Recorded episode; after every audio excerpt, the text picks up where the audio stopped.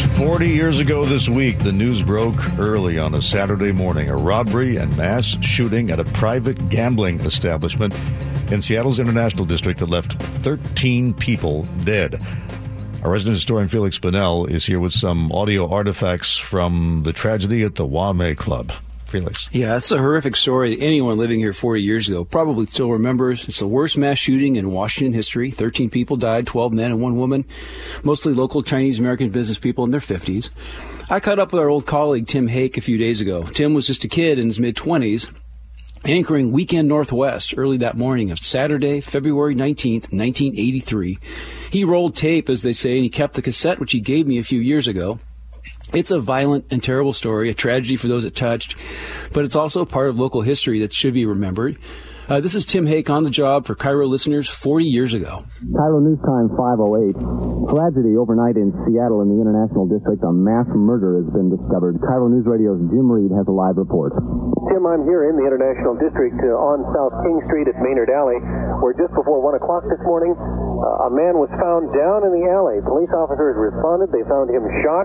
He was conscious. He told uh, officers they had to get inside a private club in the alley called the Wah-Mee Club. Uh, officers had to break down the door to get in. What they found inside was a grisly sight. Thirteen people had been shot. Uh, only one of them still alive, and he was not alive for much longer. They were all bound. We're told they were all older Asian men. This is a, we're told, a, a club where gambling is frequently the case, and some high stakes gambling as well. At this point, police are labeling it a robbery. Jim Reed, KIRO News Radio 71 in the International District. You know, Tim Hakney told me uh, told me that Jim Reed was an old school radio guy, kind of a yeah. scanner hound, always listening to the scanner, wearing oh, a shirt and tie every day. I think Jim passed away about ten or more years ago. Did, did you work with him, Dave? I did. Yes, we're, we're with yeah. both of them. Okay, yeah, and now the the news from Seattle was the lead story on CBS at six a.m. CBS News. I'm Neil Strawser.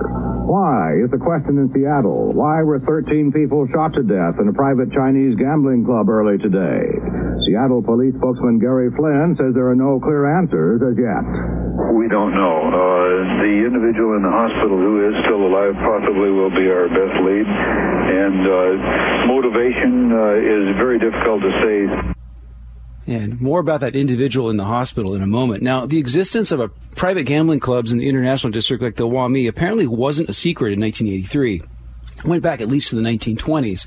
But the robbery and murder brought far more attention than had ever been paid by anyone, at least in recent years. And it harkened back to those days when Seattle was known for being an open city, when law enforcement looked the other way and allowed gambling and prostitution to thrive. It was a really sort of a strange kind of a throwback or reminder of, of, earlier days. Now, when Jim Reed went to cover a fire in Magnolia, KIRO's Carolyn Duncan took over at the scene in the International District. Carolyn Duncan reporting from the scene here at Maynard Alley, just off of about uh, 7th Avenue and South King Street. It's a block where the Tai Tung restaurant is. There's an alley uh, where police say there was a Chinese gambling club. We're told the name of it is Wah-Mee, roughly translated into uh, English to mean beautiful China. Uh, police first got a report of a, a man injured in the alley here. They found inside the gambling club uh, 12 bodies, one person still alive. The person um, later died at Harborview Hospital. So we now have a total of 13 people dead, one person still alive at Harborview. We had editor uh, George Hamasaki go down to Harborview. He said there were seven police officers inside the emergency room. He said very heavy guard there, uh, so as to protect that person who is still alive. We are told this is a long time uh, Chinese gambling club, maybe the longest or the oldest in the city. We don't know much more. Police are not telling us a lot.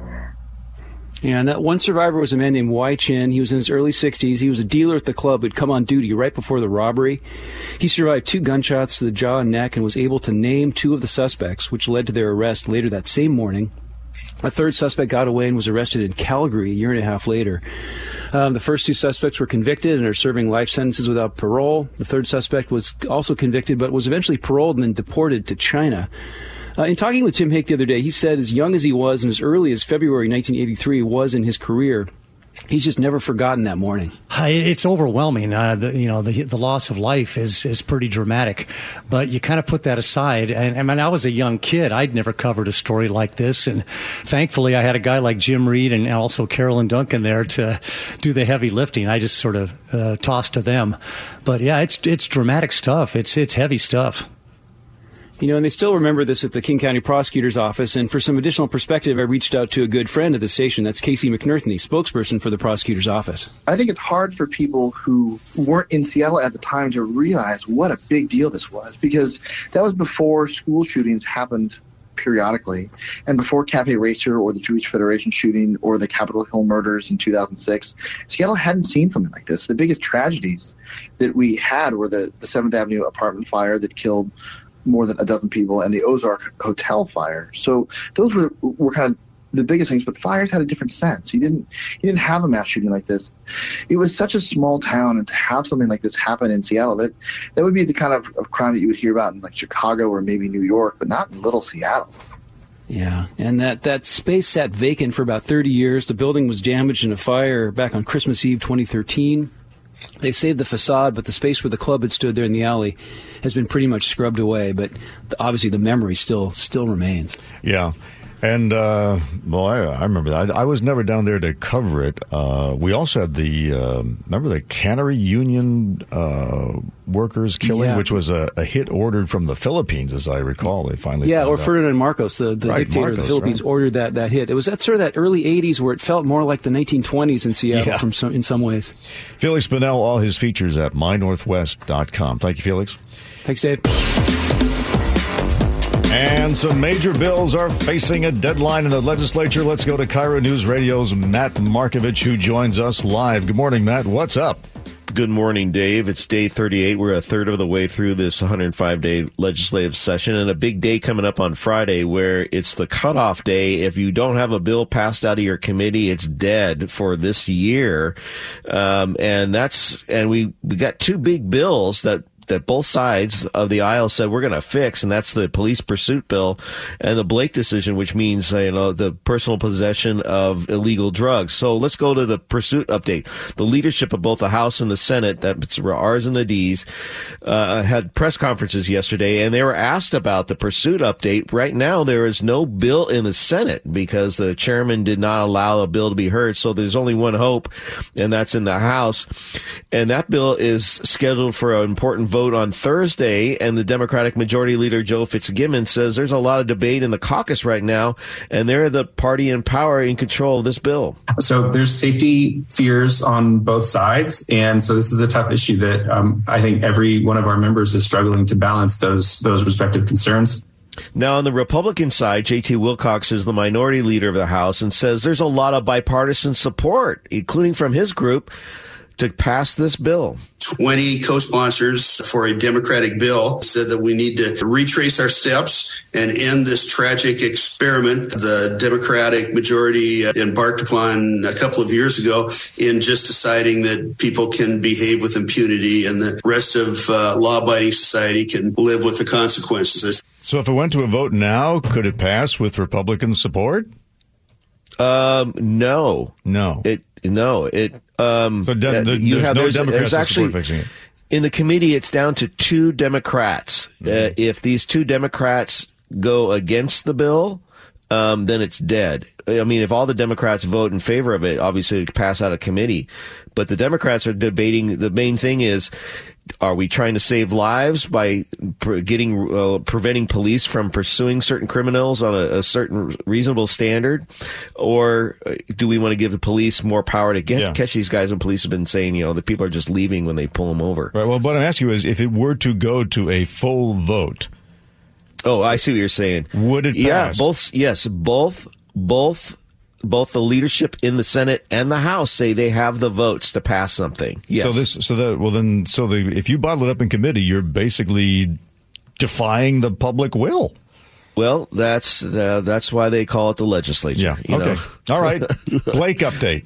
Blake update. So that was the uh, personal possession of illegal drugs. Uh, you know, come July, if we don't have a law in, in place, uh, we go back to you can have as much as you want. So one bill, and this is more promising. One bill has passed out of committee, and uh, both sides say there will be amendments, but the the treat and, and the bill basically says there's going to be treatment tied to some form of penalty like jail time, but not prison time like it used to be uh, when it was a felony. Senate, Senate Majority Leader Democrat Andy Billig was very positive that an agreement can be reached. I think we're going to take our time with it. Not that we're going to intentionally go slow, but I also don't think we're going to intentionally try to fast track it. And then you have basically it's good words from the Republicans. They're saying, "Hey, we're agreeing with things here." Senate Majority, excuse me, Senate Minority Leader Republican John Braun said this. It's not everything all of us want, but it is a bill that is open enough so it can be the subject of, of debate. I think ultimately that bill will take a shape that the majority of the Senate um, on both sides of the aisle will support. So I think that's a, a positive item. So it sounds like we may have a fix on that. Uh, they have to have a fix, but it's just a question of what degree of how much treatment and how much jail time someone would get. Okay, what about this bill of, uh, for kids who become online stars? Well, that's it's. This is really interesting. This is kind of a blend of the child labor laws. If you have to be under fourteen, you have to, you know, you can't employ somebody in this state. Um, and basically, it's this: is if parents use their kids in videos that you make money, maybe the kids should get earn some money from that. Now, the way the bill is written, if a video generates ten cents or more per view, and 30% of the in 30% of the videos over a 30 day period the kid is featured with their parents. The the parent must set aside an unspecified percentage of the money earned from that video and put it in an escrow account. And also the minor will have the ability to request the videos to be taken down when they become an adult and get that money when that comes out of the escrow account. Now democrat representative kristen reeves is the bill's sponsor. So while their parents may be able to earn money by including them in vlogs Many of you have probably seen these things on TikTok. This is really about making sure that over the course of time, these children get protected in this and that they're receiving monetary value for their likeness. And that ultimately, at the end of the day, if they decide once they become an adult that they don't want to have their presence viewed online anymore, that they have a means to be able to ask for that to be taken down. Now, Washington law provides that every individual and personality has the property right to use their name and voice and signature, basically own your likeness. Now, anybody who infringes upon that in this state uh, could be fined from $1,500 or, or more. But, you know, if they're thinking this is about kids making money, well, there is a serious side of this. And one woman testified about how her online exposure by her mother changed her life, and it was not in a good way. When I was nine years old, the intimate details of my first period were shared online. My first year in high school, I had a severe case of MRSA, which had me in and out of the hospital for three months, all of which was posted and over exaggerated on social media. When I'd returned to school, my math teacher, who had seen my mother's posts, would taunt me and tell kids to stay away from the infected girl, which led to peer bullying, decline of my mental health, and which inevitably led me to dropping out of school. I plead you to be the voice for this generation of children because I know firsthand what it's like to not have a choice. Yikes. Well, that's a violation of privacy, but also, why would a teacher do that? Correct. Well, that's yeah. I mean, I, I would think that the teacher would be in big trouble. Yeah. If if that ever came to light. Um, but she basically put you know kind of painted the dark side of all this. Uh, it's not all fun and games. Uh, and when a child has no control over what their parents do, and they're earning some money off YouTube by posting, you know, some something about your first period, or she was upset about all the bikini uh, fit up videos and pictures that her mom posted when she was a teenager. Sure. Um, that's the bad side of this uh, law. Thought, I thought it was interesting. Now, does it have a chance? I don't know because it, it, the you're asking the platforms like Facebook and TikTok and Instagram to pull down videos as part of this law and in the way this law is written it's very simple so this law would need a lot more language in it for it to really become a reality this year. So, but I thought it was an interesting idea. I think it's fascinating. The trouble with the, the online companies is they don't want to pay for the kind of content moderation it would take to, you'd have to literally evaluate millions of videos before posting them to avoid this kind of damage being done. And then, and there's no specification of how much money, yeah. just basically 10 cents a view. And, and something I learned really quick, Dave, just as so people have an understanding about how much money make people online. When I did a story about YouTube a couple years ago, the average YouTuber makes $14 for every thousand views. So you can hmm. start with the math on that. If you have a really focused video, like you making your, changing the oil on your car and that gets a lot of sponsorship, that can make $25 uh, per thousand views. And then, but if you're showing your vacation videos, people don't care about it, you maybe earn a dollar per mm-hmm. thousand views. So that's kind of the money we're talking about here. Matt Markovich. Matt, thank you. You're welcome. Time for the daily dose of kindness brought to you by Heritage Homecraft. We start with a mom filled with gratitude. For one boy who wants a friend is just unbelievable. The love we've seen. But it started with heartbreak. A community in St. Louis worth celebrating today. 24 year old Christian Bowers recently went viral because of a post that his mom made on Facebook. Christian has Down syndrome and he's often lonely, according to his mom. In a heartbreaking move, she even offered to pay someone to be Christian's friend $80 for two hours, two days a month to just play video games with him. He loves playing video games. The response? We get that from CBS affiliate KMOV. These new friends brought with them a big surprise. Oh my God! A brand new 65 inch flat screen TV just for him. I love it! You love it? Thank you! That's not all. What TV would be complete without a new stand? Oh my God! But the gifts just keep coming. OMG! OMG. Fuel in the form of chips and candy for those long nights of gaming. Thank you. wow. I mean, like Christian just kept saying, he kept saying OMG. That is exactly how I think we all feel. Um, was not expecting any of this. I thought maybe like a little care package. People now starting to see, you know, a lot of these kids with special needs, they need somebody in their life.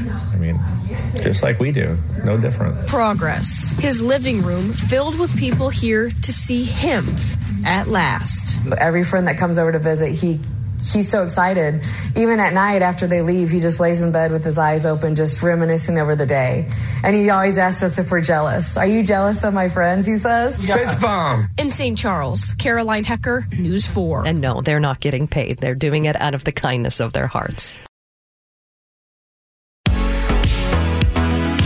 748 Seattle's Morning News. Gee Scott's usually in this segment, but he is out today, so we're going to replace him with a member of the United States Congress. I had a long talk with 9th District Representative Adam Smith yesterday. We talked mostly serious subjects, but there was also this uh, lightning round portion of the interview. Since you're privy to all the secret briefings, can you assure us on your word of honor that there are no aliens involved? In the balloon deal.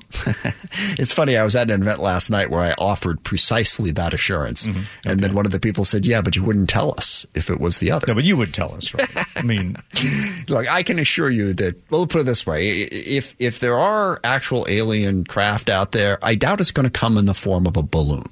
Mm. I mean, how would they get it here in the first place? Well, it just seems to me if they were alien balloons, it's they're pretty lame alien balloon because it didn't even fire back. I mean, it didn't offer right. any resistance, didn't try to escape. No, I, I can assure you, it's it's not aliens. Um, you know, we need to get more precise answers on what exactly it is, mm-hmm. um, but it, it's within the known universe. And the other thing is, would you support? Finally liberating the C-SPAN cameras so they can show all the sidebar arguments like they did during the first few days of the new Congress.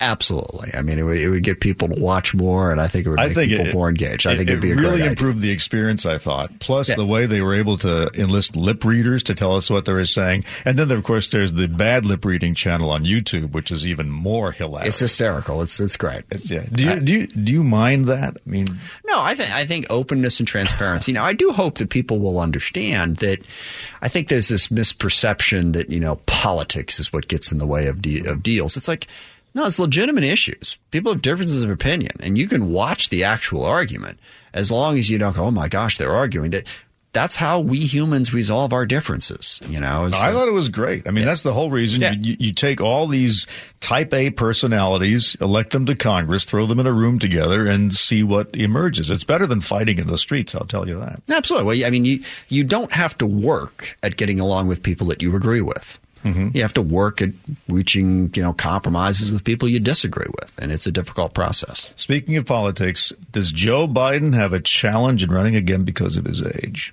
Um, I think clearly he he does, but thus far, I mean, I thought the State of the Union was fine. He's doing the job well. I mean, Nancy Pelosi, I think is old. She's older than Joe Biden. Yeah, I did that, and you know, Nancy's up doing was doing the job great. You know, for I think two years past where where Joe Biden is is right now. So everything I see shows me that Joe Biden is healthy and capable of doing the job. But yeah, it's something you got to think about. I think anybody you're going to take on a task like that, you got to think about your health. Um, talk to his doctors, physical, see if he's there. But right now, I mean, you can like him, dislike him, agree with policies, disagree with policies. He's doing the job personally. I think he's doing a pretty good job. If you look at um, wh- where we're at as a country. Um, but I certainly think he's more than proven that at this age he's capable of doing it. I think he shot down more balloons than any other president, right? Indeed. I, in fact, I had the joke that you know if we if we shot down a third balloon, um, we should win a giant stuffed animal. from the- I I don't think they agreed with us on that, but no, probably not. Congressman Adam Smith. That was good. He's got jokes. Yeah. You ever watched ba- the bad lip Oh, reading YouTube yes. channel? Ever since the whole Speaker of the House debacle, when that account Yeah. really took off, I've been, yeah, anytime there's a kerfuffle in Congress, it's great. Who brought the tiger? Yeah. You know, I think my shoes are too tight. They're so good. They're so good. No, I appreciate his transparency. He's always a good interview, somebody who's willing to actually, you know, answer the questions when you ask them. So, uh, I've noticed I haven't gotten much um, uh, pushback from listeners on how, oh, yes, there really are. They probably did take down an alien spacecraft and they're not telling us about it. No. That, that seems to have finally petered out. I don't know. I think the boogeyman has always been China, and so people are willing to settle on this boogeyman for the balloons. If there were still questions about where they came from, I think maybe Russia would be the next guess, maybe North Korea, and then we'd go to aliens. But I don't know if Russia has the time for balloons these days. do you really want to like call out people to talk to us about aliens right now? Can we just stick to spy I want to see if you're finally convinced that it was all balloons all along. Can we Yeah. focus on the issue? You ought to. I can jump in on it. You know, Yeah, I no. know how much I love, you know, the Ancient Aliens TV show. Oh Hey, but I mean, uh, just in Google, if you if you Google balloons, a lot of stuff will come up, including like like I was mentioning in the commentary, programs that uh, the U.S. military has done to uh, experiment with surveillance balloons. Mm-hmm. Oh, sure. We're all doing it. Yeah. Right? Well, as I was joking, I mean, I hate, I hope there's not some poor kid who's working on his master's who was in atmospheric sciences who had just had his doctorate blown out of the sky by a The National Weather missile. Service, they send out weather balloons all the time. They've denied it was any of theirs. Right, but I'm So- just saying, like, I wonder if they now have to like get it cleared through the federal Well, they- government. yes, that's that's do the whole idea. Yeah. When you clear it, they don't shoot you down. Right. But if you don't clear it, pop. Maybe we can have red, white, and blue balloons, like Mm-hmm. American flag balloons, and then we know which one is. Well, the stealth whose- balloons you can't don't Yes, you can't see, balloons, Of true. course. That's because true. of their reflective Invisibility surfaces. cloaks. This is Seattle's Morning News. Dave Ross with Colleen O'Brien and Chris Sullivan. And here is 9th District Congressman Adam Smith. We have a lot of things to talk about, but the first thing I wanted to ask you was um, about your, your visit here, which included a ride along with something called Health One, which is the, well, ex- describe what it is because it's a, a different kind of 911 response, right? Yeah, it's a response unit that works with the fire department. So uh, there, there are a couple of firefighters who are part of it, but they also have uh, social workers and mental health specialists working with them. And their job is to respond to those calls that have come in from people who could benefit from a social worker or mental health support. Um, so, the, I mean, this is the problem of, you know, law enforcement being called in to deal with issues that they're not trained to deal with and that isn't a crime. So they've identified from the calls that come in, primarily through 911, you know, who would benefit from their services, and then they, they go out during the week to try and provide those services to people experiencing a crisis in, of, of those kinds. Right, crisis that doesn't necessarily need armed police to respond. Correct. So how do you how do you choose that option when you're you know calling nine one one usually in a panic, right? I mean, Yeah. what, what do you say? Well, you don't choose that option. Um, the 911 callers know how to sift through that and direct it to where it needs to go. Um, and a lot of the calls that, that Health One responds to aren't immediate. They aren't necessarily emergent. Um, they get a list of people. A lot of times, you know, law enforcement or firefighters or other people will encounter will encounter someone in crisis, and then they will put that information into Health One to go out and respond, to do a basic wellness check on someone. You know, maybe it's an elderly person who lives on their own and can't isn't able to take care of themselves, or someone who is suicidal, experiencing a mental health challenge. Uh, so it's not necessarily an immediate response. A lot of times it can be somebody on on the street um, who's having a crisis, and they can respond to that. So it's a little bit of both. I'm looking at some of the case histories here, and uh, of course they always print the positive ones, and I'm you know I'm, I'm happy to to read those. I'm sure there are some that don't go so well, but I mean, in, in a number of cases, they can actually get a homeless person off the streets by by finding out the reason that they ended up in the tent, and sometimes it's just a matter of uh, making a rent payment or or providing some medical care that, uh, Yeah, that they were lacking. And they can connect them. And that's, I mean, the good news in our region here in the Seattle King County area, there are a lot of uh, non nonprofit companies out there that are providing a variety of services, um, housing, um, you know, for people who have food insecurity, people who need health care. I mean, there's a bunch of different organizations that provide services for people in crisis, but you have to connect those people to those organizations. And the folks at Health One, they know those groups, and we, we stopped by a couple of them yesterday when we were doing the ride along. What to, kind to of what, check what in. kind of incidents did you respond to yesterday? Well, we had one person experiencing what seemed to be a schizophrenic episode right out in front of the station that they were, were trying to deal with. And then they responded to a woman who uh, had uh, um, experiencing suicidal thoughts. And someone called and came out and saw her. So they did a wellness check on her in the morning. And then we stopped by, um, it's not Compass Point. Um, I can't remember. It's Compass something, which is a, a center in downtown, the Pioneer Square area. The, com- the Compass Center, Lutheran Compass, Compass, Center. Yeah, exactly. Where they help people, um, you know, with you know basic needs. People who are homeless, they need a place to stay, they need a hot meal, they need a bath, um, and they also they have people who come through there regularly. And so they were Health One was checking up on a person that they had worked with before. Yeah. So this is now a uh, an established option for a 911 call. Yes. And, and the dispatcher will make the decision on who to send, whether you need a cop or you need the uh, fire department. Yeah, or the cop fire department or Health One, which is connected to the fire department but a different service. Now, the key point here is Health One is rather small. Um, they work five days a week. Um, they can only respond to so many. This is something that we really need to expand uh, throughout the King County area. Well, you could provide federal money for that as a member of the United States Congress. And I did. Good. Actually, we got a grant uh, directly to Health One. Uh, we had, well, I call them earmarks. We're supposed to call Earmarked, them sorry. congressionally directed spending these days, but whatever you want to call it, um, it was a chunk of money from the federal government to help Health One. Hmm Well, that's good. That represents progress. Yes. Now I want to ask you some questions as your in your capacity as uh, the chairman of the, uh, or not chairman, as a uh, member of the House Armed Services ranking- Committee, ranking the ranking member, now, And former chairman. former chairman. I'm sure that the the chairman consults with you on a regular basis to get your your opinions. Closer. Um, so we got a number of things going on, and, and one of them is uh, arming Ukraine. And I'm curious to know uh, just how seriously how serious the new Republican Congress is about limiting our commitment, because there seems to be a number of people on the Republican side who think that we've gone too far. I think it's going to be a challenge. And the good news is the overwhelming majority of Republicans strongly support Ukraine. In many cases, they want to send even more weapons and be even more aggressive about it than President Biden does. Certainly that's the case for the gentleman we just referenced, Mike Rogers, who is now the chairman of the House Armed Service Committee. He was ranking when I was chairman the last couple of years. Um, most of the key Republicans are strong supporters of Ukraine. The problem, and as we witnessed in the 15 votes to elect a speaker, a very small group can be very disruptive. And, you know, who knows what the small group of 15 or 20 Republicans who do oppose uh, Ukrainian aid, what, what could they do to potentially cut it off? That's the worry, is that that minority could override the will of the majority and, and block support in the future. The other piece of good news is we passed a substantial chunk of money at the end of last year, $45 billion. And knock on wood, the thinking is that will last the year. Um, and then we'll see where we're at. But we know that a new Russian offensive is coming, right? That seems to be. It's happening. It's happening right now.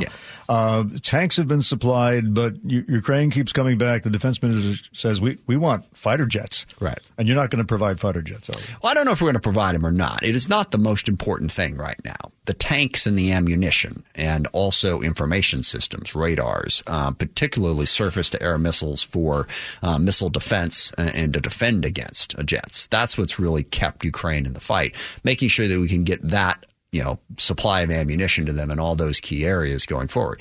Problem with fighter jets is, I mean, the, the Russians haven't been able to use uh, fighter attack aircraft in this fight very often because air defenses are so good. They get shot down.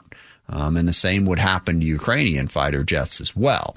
Now, at some point in the future, fighter jets absolutely could be part of providing security assurances to Ukraine, and we may well give them to them. Um, we're wrestling with that right now, but no one has convinced me that they're crucial to the fight in this particular moment. There have been no overtures, even through back channels, for some sort of political resolution to this? Oh, there have been overtures. You know, quite quite some. Our leadership and I meet on a fairly regular basis. While I speak mostly with the chairman of the Joint Chiefs of Staff, uh, Chairman Milley, General Milley. Um, I speak with Jake Sullivan, also with other you know lead policy people at the Pentagon and within the National Security Council. You know, overtures are made, but and the same thing's happening with China for that matter. They're, they're not returning the calls in a lot of instances. The Russians, I refer to in this case. So, yeah, we would love to be able to have a dialogue with Russia about, about how to end this. Um, but they're not open to that dialogue right now. Congressman Adam Smith. I was looking for love in all the wrong places, looking for love in too many places. No, sing My favorite movie, This is from a movie? Urban Cowboy. Oh. She's from Texas, y'all. Oh, that's right. Of course she knows this. Sorry, was that derogatory? She's from Texas, y'all. I just love accents. You sound like Sandy from SpongeBob. Good. Well, let's talk about uh, Valentine's Day. If Mm-hmm. your date didn't live up to your expectations, now you have 364 days to find somebody better. So, uh, Good luck. Mickey Gomez is Yes. here to uh, explain where where, where you you can find the best prospects. That's right. There's a new TikTok trend that has about 3.6 billion views, and typically I'd be like, ah, that's not a, eh, it's not really a trend. No, 3.6 billion views and growing. Yeah, it involves idea. women ditching dating apps and finding love at Home Depot. Yeah. Uh, this is what? It's genius. I think it's a great idea. Well, the damsel in distress scenario has been going on for years at grocery stores and on the side of the road or wherever when you go and get your oil changed. But um, yeah, I did some digging. I, I looked at you know who's shopping at Home Depot, and according to Business Insider, the average Home Depot shopper is a white male. He makes about 80k a year, and he's either married with no children or he's single. So, ladies, single ladies out there are onto something. Um, so they might have a shot at finding love, and more than likely, uh, ladies, if the guy is going to Home Depot, uh, he's crafty. He's a hard worker. He can fix things. He can fix things. Hopefully, he's fixed himself before he goes to the store. Hopefully, right? hopefully, I just need Everybody women. needs therapy. Come on. This is. I, I agree with you. this is one thing you and I do Although I do on. take issue with this whole damsel in distress thing because if this becomes the trend you say it is, I Mm-hmm. love going to Home Depot. I love it. I love just loitering in uh, hardware stores. I love my local Ace Hardware, and I'm constantly getting approached because when I'm just looking around getting ideas for what I want to do, it looks like I'm confused and I don't know what I'm doing, and so I get approached constantly. Can I help you? Can I help you? man? Can I help you? It's like leave me alone. So I, I think there needs to be a signal, maybe that Maybe. like I'm here looking for love, and I'm here. Wait, are you me approached alone. by just strange men? Maybe different colored bat. No, the people that work there. Sometimes Oh. it's a guy who's Well, in the same their aisle. job. I- uh, They're supposed to ask you, Colleen. Yeah. You know when it's dripping with "you look like you don't know what you're doing. Can I help you?" You know that vibe. I uh, well, I don't. I, I- you know, I'm You the don't one hang who out in dates hardware women, stores. so Yeah. I don't. I don't. I don't know. I don't. men. I don't. I don't get a. I, I mean, I look.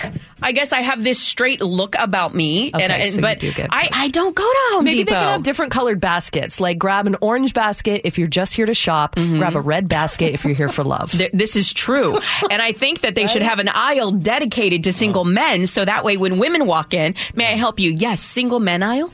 I mean that that could help. Sure. That could help. What's the what's the equivalent of Home Depot for men who are trying to find women who are handy? Go to Home, Home Depot. Depot. too. Oh, there too, Go to okay. Home You're Depot. gonna want to date a gal who's hanging out in Home Depot because she knows what she's doing. She's too. going to take a plumbing class in the afternoon. She's going to learn how to hammer something. I mean, they- may- hmm, I'm not. I'm going to stop on that one. Okay. Maybe we can do a speed dating in Home Depot. You come with a problem with your home, and they match you with the person Mm-hmm. I who love can you, fix Colleen. it. This and is great. Then you can have conversations outside of that, obviously. But if it works out, you can have a first date, and eventually they can come and fix your problem. we need to make a TikTok about this, even though we're both very married. yeah. Well, I can help people out. this is I found a good one. So I asked my best friend because I wanted to know, and I always go to her because she's been single for a couple of years now. And when I say a couple, I mean ten.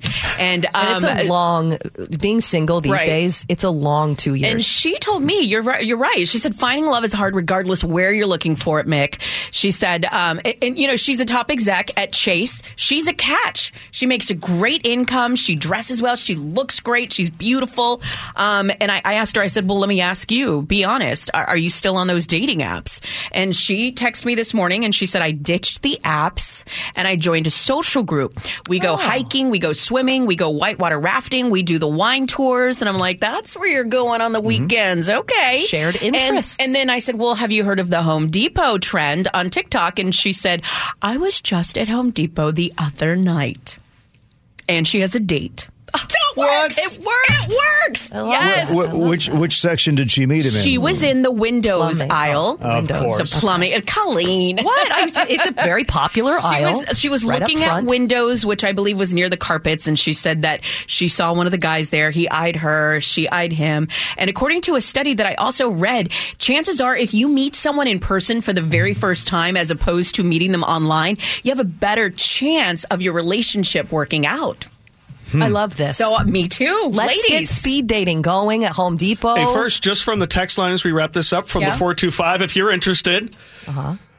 single, 140K a year, construction manager, and I'm at the Bellevue store three days a week with a bunch of uh, heart emojis. I'm So- gonna, gi- I'm gonna uh, give him. I'm. Gonna, I need his number. I'm gonna hook him up with my best friend Sandra. I've known her since she was 13. Good gal. All mm. right. the Bellevue Home Depot three days a week. Oh, I love making love connections Oh, on the the- day after Valentine's Day. And the best time to go, ladies, I hear, is at 8 a.m. That's when there's a mm. ton of men there. Because Sully, you want a motivated Are you kidding man. me? I'm a lazy, uh, overweight husband. You're married. I, I'm sleeping in, and I'm going to Home Depot or Lowe's at like noon. you're not 'Cause I don't- single. You're not motivated.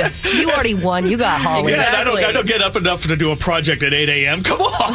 This gives a whole new meaning to "Can I help you?" Uh-huh. Apparently. Thanks for listening to Seattle's Morning News, the podcast. I'm Dave Ross. And I'm Colleen O'Brien. You can find our podcast weekday mornings right at 9:30. And if you subscribe, you'll never miss the daily dose of kindness.